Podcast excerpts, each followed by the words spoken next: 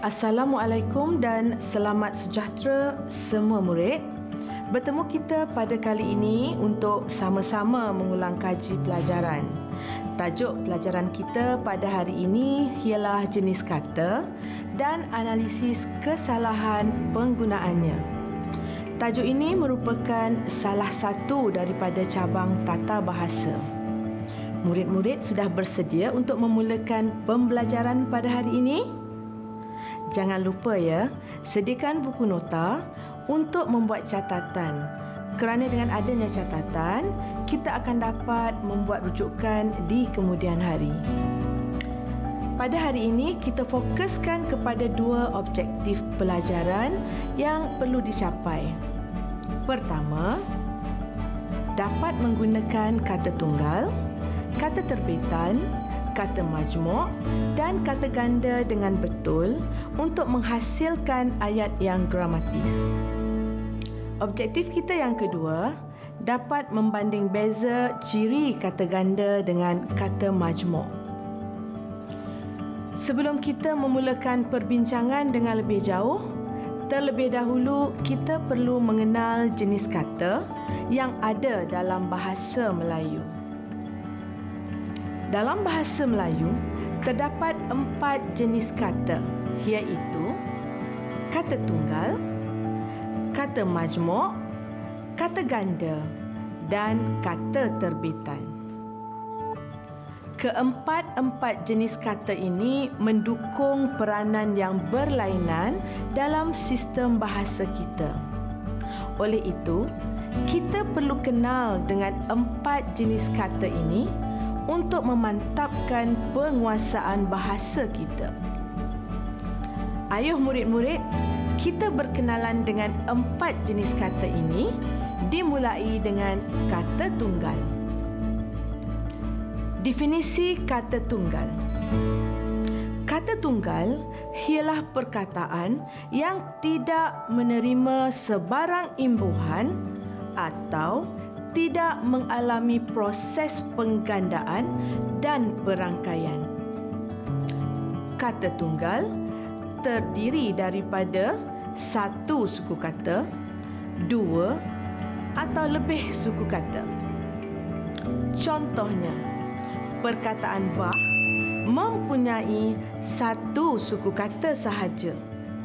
Manakala perkataan ubi pula mengandungi dua suku kata.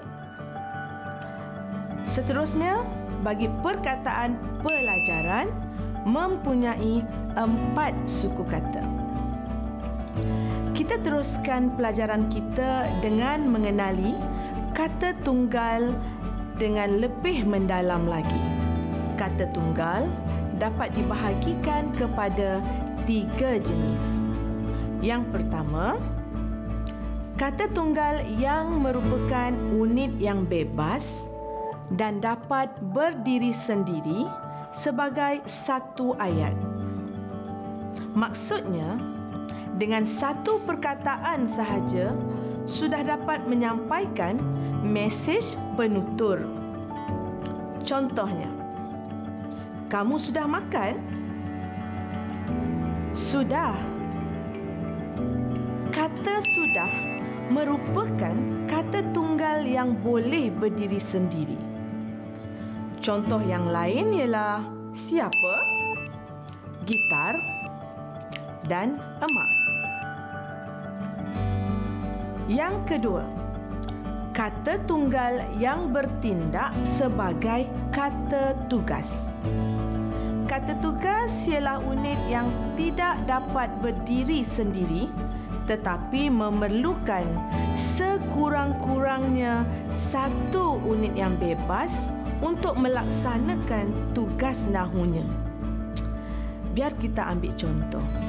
Kata sendi nama di, dari, pada dan untuk. Contoh penggunaannya pula adalah seperti berikut. Ibu menerima surat daripada abang. Perkataan daripada tidak boleh berdiri sendiri tetapi berfungsi sebagai pelengkap ayat untuk menjadikan ayat lebih jelas dari segi maknanya dan menjadikan ayat itu gramatis. Seterusnya, jenis kata tunggal yang ketiga ialah kata akronim. Iaitu perkataan yang diterbitkan melalui proses penggabungan singkatan beberapa perkataan dan membentuk satu perkataan yang utuh. Contoh, NATO, Japan, Pawagam. Seterusnya, ejaan kata akronim ini bagi perkataan yang menggabungkan huruf awal suku kata bagi setiap kata akan dieja dengan huruf besar.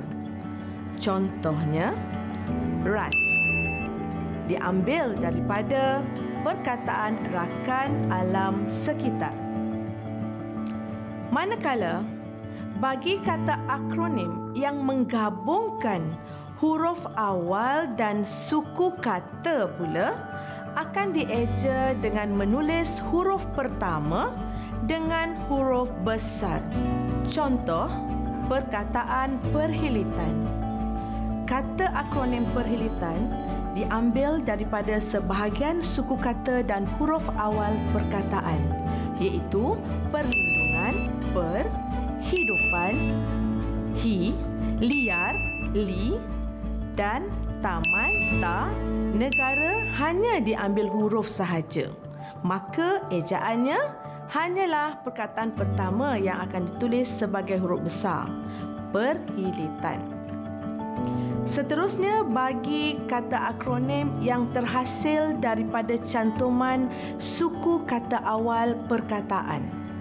Seperti tadika, dari perkataan Taman Didikan Kanak-kanak, cerpen, cerita pendek, kugiran, kumpulan gitar rancak, perlu dieja menggunakan huruf kecil kerana telah membentuk kata nama.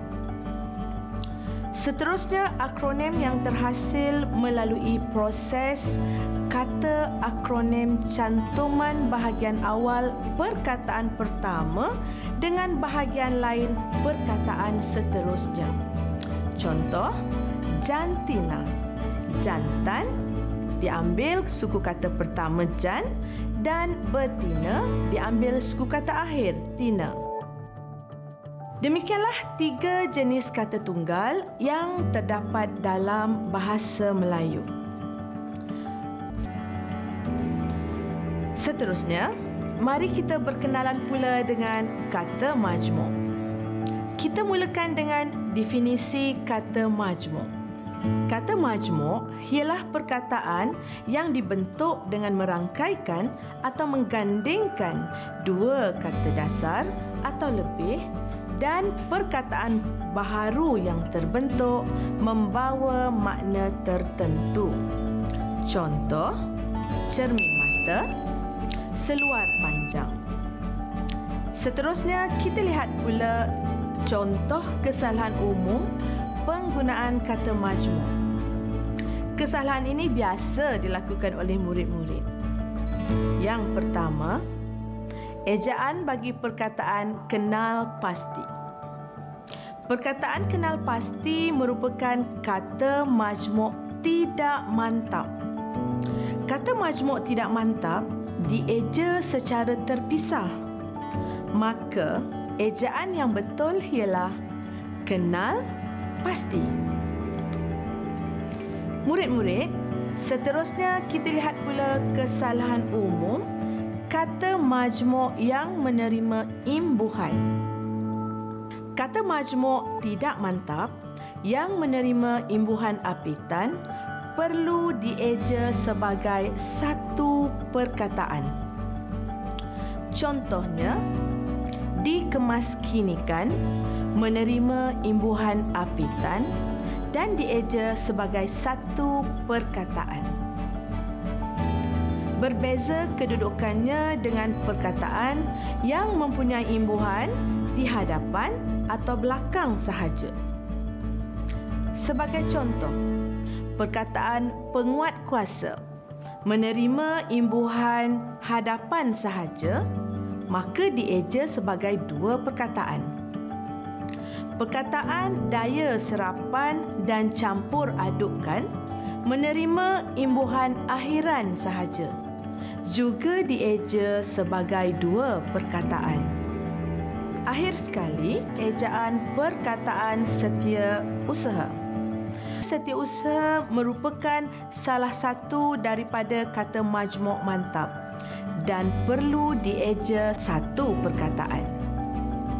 Rumusnya, kata majmuk mantap perlu dieja sebagai satu perkataan.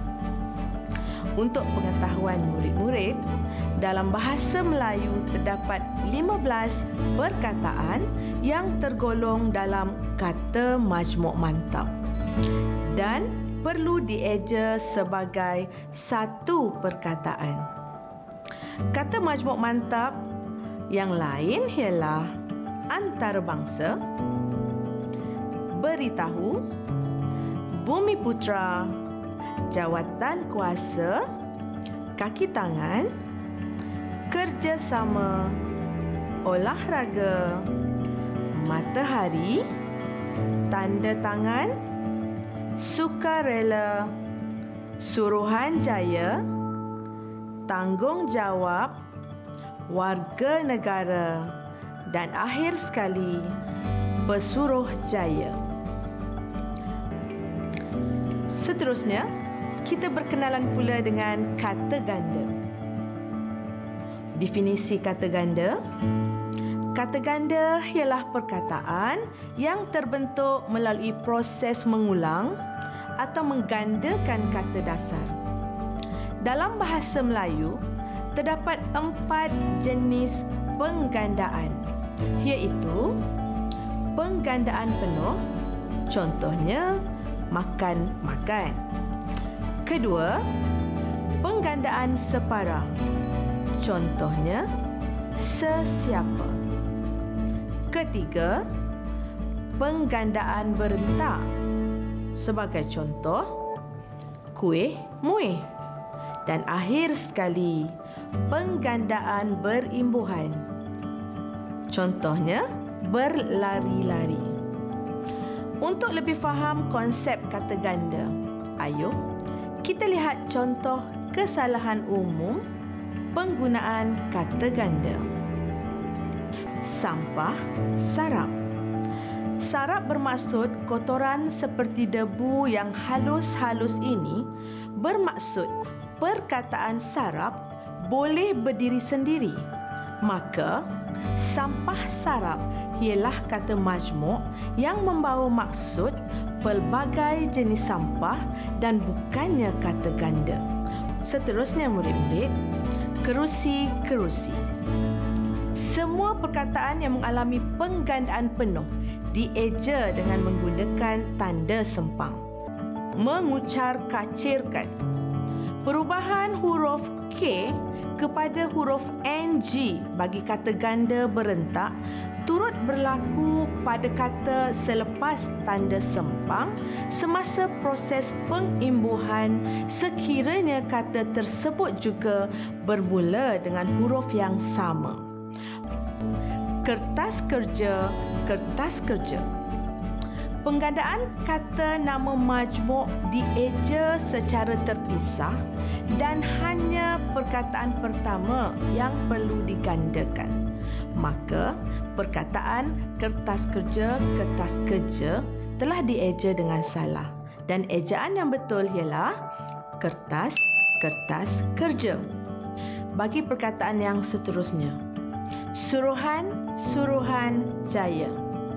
Untuk kata majmuk yang dieja bercantum, iaitu kata majmuk mantap, seluruh perkataan perlu digandakan. Maka, suruhan, suruhan jaya salah. Perkataan ini perlu dieja seperti berikut. Suruhan jaya, suruhan jaya. Dan bagi perkataan yang terakhir, frasa daun-daun yang berguguran. Di sini terdapat kesalahan tata bahasa. Imbuhan beran sudah membawa maksud jamak iaitu banyak. Maka daun-daun tidak boleh digandakan. Frasa ini perlu dibetulkan seperti berikut. Daun yang berguguran. Baiklah, sekarang Cikgu mahu kamu mengkaji soalan pengukuhan dan cuba kenal pasti perkataan yang perlu digandakan dengan kata ganda yang tepat. Intan Shazlin berlari-lari. Kata ganda berimbuhan. Anak menuju ke rumah Tok Penghulu. Ketika itu, Tok Penghulu sedang duduk-duduk kata ganda penuh di anjung rumah sambil membaca surat khabar. Beliau terkejut melihat Intan Shazlin yang kalut malut, kata ganda berentak, memasuki perkarangan rumahnya. Gadis itu nyaris-nyaris, kata ganda penuh, terlanggar pasu bunga yang terletak di tepi pintu rumahnya. Nafasnya termengah-mengah, kata ganda berimbuhan. Apabila dia mula bercakap, suaranya putus-putus, kata ganda penuh. Menurut Intan Shazlin, ibunya sedang sakit-sakit itu sudah tidak sedarkan diri. Sakit-sakit, kata ganda penuh. Seterusnya kita akan belajar jenis kata yang terakhir iaitu kata terbitan. Kata terbitan ialah bentuk perkataan yang dihasilkan melalui proses pengimbuhan iaitu proses yang menggandingkan imbuhan pada kata dasar. Ketepatan penggunaan imbuhan kepada kata dasar bergantung kepada konteks ayat contoh-contoh kesalahan penggunaan kata terbitan. Ayat pertama, daun kelapa di tepi pantai itu kelihatan melambai-lambai apabila ditiupi angin pada waktu petang. Ayat ini mengandungi kesalahan imbuhan kata kerja pasif ditiupi. Perkataan ini tidak memerlukan imbuhan apitan D dan E kerana imbuhan kata kerja pasif D sudah memberikan makna yang tepat iaitu yang berasal daripada kata kerja aktif meniup dan bukannya meniupi. Ayat kedua pula, Mak Minah sedang memberikan kucingnya makanan berupa bijirin penggunaan kata memberikan salah kerana perkataan tersebut membawa maksud menyerahkan sesuatu. Hal ini bermaksud objek kepada kata kerja memberikan mestilah merupakan benda atau perkara dan bukannya penerima iaitu objek bernyawa. Oleh hal yang demikian, perkataan memberi mesti digunakan kerana objek yang berikutnya ialah kucing merupakan penerima objek bernyawa.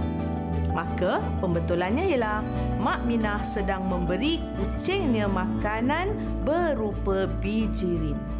Ayat yang ketiga pula, kerja-kerja memperlebarkan jalan di kampung saya sedang giat dijalankan.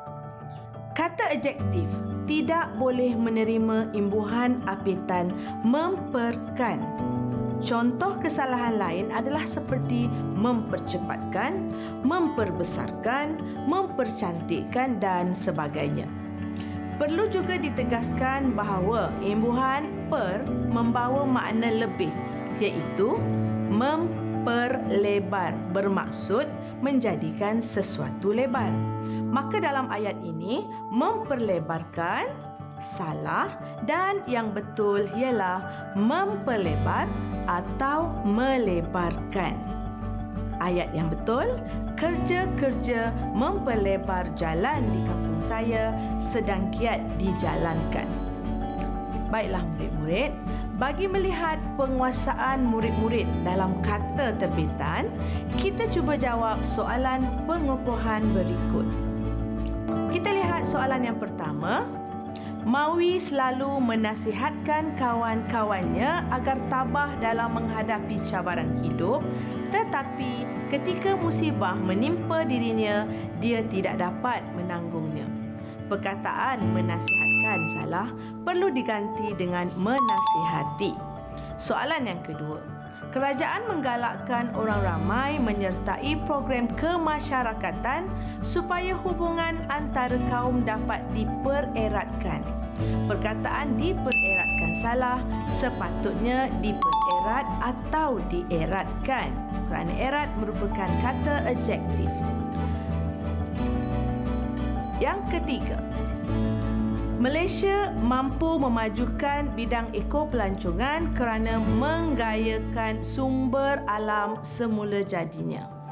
Perkataan yang salah menggayakan sepatutnya kekayaan. Soalan yang keempat, wakil rakyat di kawasan pedalaman itu telah mensyorkan pembinaan sebuah stesen jana kuasa kecil di situ. Kesalahan mensyorkan. Bagi perkataan yang hanya ada satu suku kata perlu menggunakan imbuhan menge. Maka mensyorkan sepatutnya menjadi mengesyorkan. Dan soalan yang terakhir, penegasan pihak berkuasa untuk menguatkuasakan undang-undang terhadap penunggang motosikal yang tidak memakai topi geledah mendapat sokongan daripada orang ramai kesalahan penegasan sepatutnya ketegasan. Sebagai rumus kepada pelajaran kita pada hari ini, cikgu dapati kamu semua telah pun dapat memahami dengan jelas empat jenis kata yang terdapat dalam bahasa Melayu. Cikgu percaya selepas ini, pelajar dapat menggunakan jenis kata yang tepat dalam ayat dan dapat mengesan kesalahan yang berkaitan dengan jenis kata. Baiklah pelajar, dengan rumusan ini, berakhirlah kelas kita pada hari ini. Semoga kamu semua sentiasa bersemangat untuk belajar. Sehingga berjumpa lagi dalam kelas seterusnya. Assalamualaikum dan salam sejahtera.